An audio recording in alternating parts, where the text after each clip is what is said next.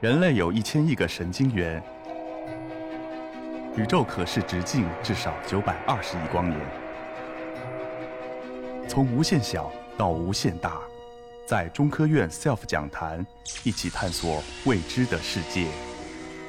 本节目由中科院 SELF 讲坛出品，喜马拉雅独家播出。接下来我要跟大家分享一个。来自二零二二年的故事。这个故事发生在一天夜晚，大概是凌晨三点钟的时候，我突然间被一阵电话铃声给吵醒了。我听见铃声的时候，觉得非常奇怪，因为作为一个语言学家，其实我很少有机会会这样的一种很紧迫的状态，然后被从床上叫起来。所以当我去拿手机的时候，我第一反应是，应该是外星人来了吧。他们需要我去做一个翻译。半个小时以后呢，我来到了一间神秘的黑漆漆的会议室里边。会议室里还有另外几个人，每个人看上去都是一副刚睡醒的样子。会议室里还有一个人，一个穿着黑色西装的人，他是主持这个深夜神秘会议的主持人。这个黑衣服的人给我们放了一段视频，视频上面的那个景象非常的奇怪。一开始我不明白看到是什么，我看到。这个视频里边好像是一个黑色的一个房间，在那个房间的地板上有很多一团一团白色的东西，仔细看，似乎是一些小海豹。那更奇怪的是，那些小海豹它们居然发出了非常奇怪的声音，那些声音听上去我没有办法辨认，又像是机器的声音，又像是来自大自然的声音，又像是流水声，又像是小孩子的呓语。我当时看着这个视频，我心想说：“这什么鬼？”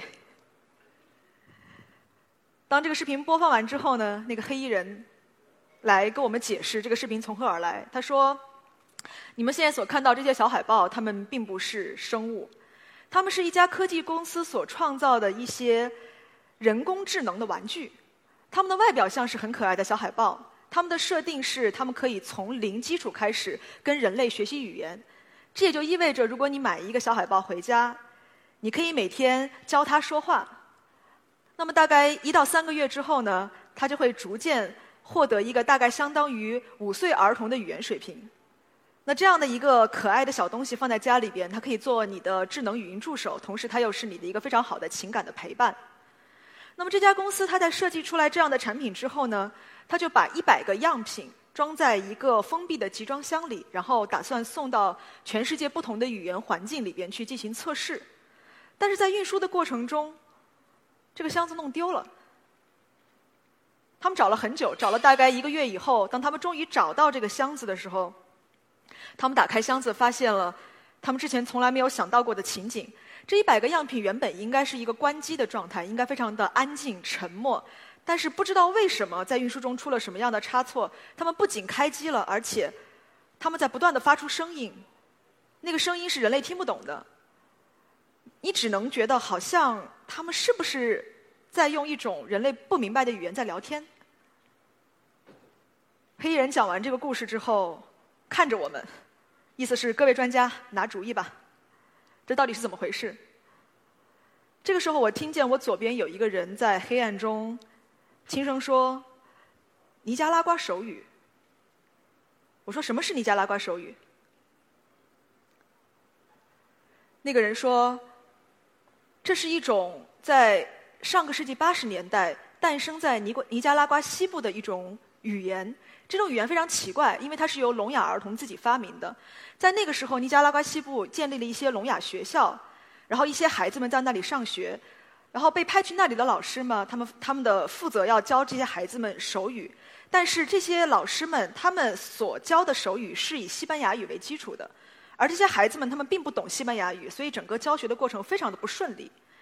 但是在这个学校新建的过程中，这些孩子们每天在一起上学，一起下课，然后课间一起玩耍，一起呃，在用各种各样的方式交流他们想要交流的东西。在这个过程中，非常神奇的是，他们自己创造了一种新的手语，然后里边每一个姿势、每一个动作都有特定的意思。并且他们会把这个手语教给新来的孩子们，这个是人类目前历史记载的最年轻的一种人类语言，而且是我们亲眼看着这种语言从无到有，就好像被一个神创造出来一样，诞生在这个世界上。紧接着，我又听见右边有一个人，他说：“其实还有一个更新的例子。你们记得之前 Facebook 机器人吗？Facebook 的一个软件工程师，他创造了两个聊天机器人，然后给他们一些很简单的规则，然后让他们两个就互相开始聊。聊着聊着，这个工程师开始慌了。”他发现这两个机器人聊的这个过程看似毫无规律，看似不合语法，但隐隐约约又好像有一些他们自己彼此之间的一些神秘的一些语法规则。然后这个当时这个工程师立刻就赶紧把这个机器人关掉了。但是机器人的聊天记录发到网上之后呢，依旧引起了网友的热议。很多网友就在讨论说：“说天哪，机器人创造了一种语言，他们在中用这个语言聊什么？”你看上去他们的聊天记录好像非常的无害，只是在说给我一个球，给我一把伞，给我一个帽子。但也许这是他们创造的暗语呢？也许是他们想蒙骗人类呢？也许他们的目标是要消灭人类？那怎么办？我当时听着屋子里边这样的一些议论，我觉得非常非常的困惑。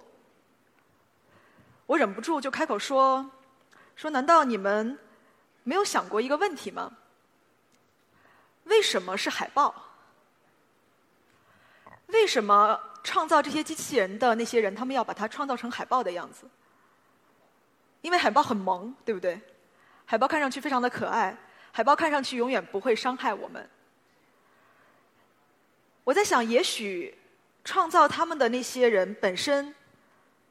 对于另外一种会说话的一种存在，不管它到底是一种生物也好，还是一种机器也好，其实内心深处有种深深的惧怕，他害怕他们，所以他希望把他们的样子变得超级超级无害。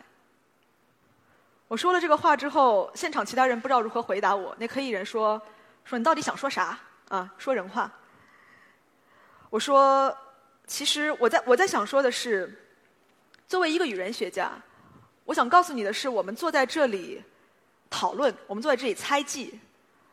嗯，对于我们了解这种新的语言，也许于事无补。我们能够做的唯一的事情，就是我们要真正的派一个人去跟他们接触。我们要找一个人走到他们中间去，然后跟他们打招呼，跟他们做一些动作，然后看看对方会不会回应。然后你教给他们你的语言，看看他们有没有兴趣学习，并且在这个过程中，看看他们是不是也同时愿意教给你他们的语言。所有的语言学家在学习一种新的语言都是这样做的。你在科幻小说里边看到一个语言学家把一大段录音，然后输入到一个电脑里边，然后突然间这个电脑就把这个语言翻译成人类的语言。这种事情在现实中是不可能存在的。我的建议是我们不要再坐在这里光是开会了，我们现在要立刻去面对他们。我说完这个话之后，整个会议室就陷入了沉默。过了一会儿，这个黑衣人说。那好吧，我还有最后一个问题，派谁去呢？所以一个小时之后呢，我就被派去了。我来到了这个集装箱的旁边，我听见这个箱子里边发出那些叽叽喳喳的声音，我在仔细的辨别，我在想这些声音，他们到底是背后到底有什么样的含义？然后我把那个集装箱的门推开，我往里边看。我看见那些小海豹全部都安静了下来，他们齐刷刷的扭过头看着我，他们的眼睛那么的明亮，充满了好奇，又充满了智慧。这一瞬间，我确实相信我是在跟一种具有意识、具有智慧的一种存在在打交道。我想谢天谢地，他们是海豹的样子。如果他们是长得很可怕的外星生物的样子，这个时候我可能真的会非常非常的害怕。我想起我在第一次作为一个语言学家去做田野调查的时候，当我第一次面对那些来自偏远山区的说着我所不明白的语言的那些孩子们的时候，好像也是这样的情景。所以我做了一个语言学家能做的事情，我向他们走去，我走到他们中间，然后我蹲下来，我看着他，我要保持我的视线跟他平视。我伸出我的两只手，告诉他说：“我手里没有任何的武器。”然后我对他说：“你好，我说的是中文，因为中文是我的母语。